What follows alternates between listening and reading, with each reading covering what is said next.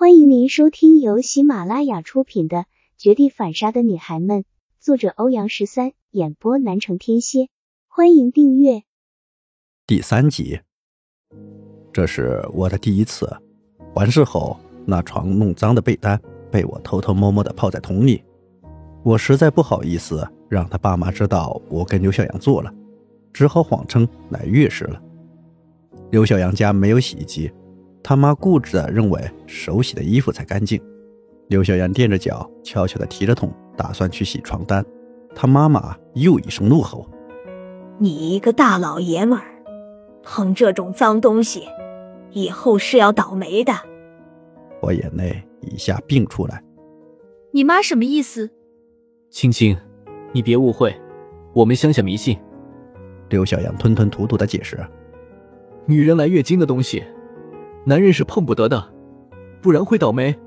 他不是针对你，他自己来月事了，也不会让我或我爸碰到看到的。你真的别多想。我没说话，难不成要用自己十几年的知识和教育去改变一个农村妇女的想法？开玩笑，我没有这样的能耐。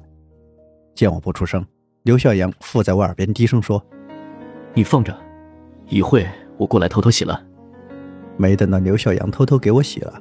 刘小阳的妈妈垮着脸进来，当着我俩的面把泡着被单的桶提出去，倒进木盆，准备亲自动手洗。我哪敢让他洗啊！慌忙跑去抢了过来，打上洗衣皂，一寸一寸的搓，这才看到他脸上露出一丝笑意来。孩子，不是阿姨说你，这男女有别，以后这种东西可千万别让小杨碰。会影响男人运势的，他以后工作发展不好，你也跟着担心，对不对？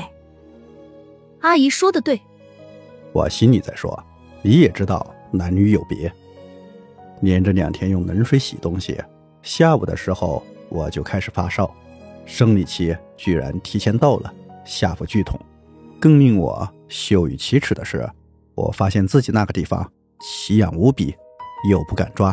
不停的想上厕所，小便又急又痛，我心里有些慌乱，上网查了一下，上面说各种病的都有，越看越不安。到晚上的时候，我已经疼得浑身冒虚汗，躺在床上连喝水的力气都没有了。这一整天，刘小阳都在帮他父母准备年货，蒸馒头、包饺子，中间过来看了我一眼。他妈妈站在门外大声说：“哪个女人来月事不疼？都是这么过来的，娇气啥呢？”我拉住刘小阳的手：“我真的好痛，你带我去医院吧，求求你了。”刘小阳面带难色，凄凄哀哀半天，才跟我说：“马上就过年了，家里活儿多，我怕爸妈太累，不好意思开口。”刘小阳，你是个男人吗？你脱裤子跟我睡的时候，怎么不跟你爸妈申请？现在陪我去趟医院，就得经过他们同意了。我气得直哆嗦。刘小阳坐在床沿，低头沉默半晌，起身倒了一杯热水放在桌上。青青，你先吃个止痛药忍忍吧。这村里也没法看病，最近的医院在二十多公里远的小镇上。天晚了，我先帮爸妈干完活，明天再陪你去看病，好不好？我摇头，眼泪止不住的流，五脏六腑似乎被人用手抓住，恶狠狠的往外拽。可最终，刘小阳还是走出了那扇门。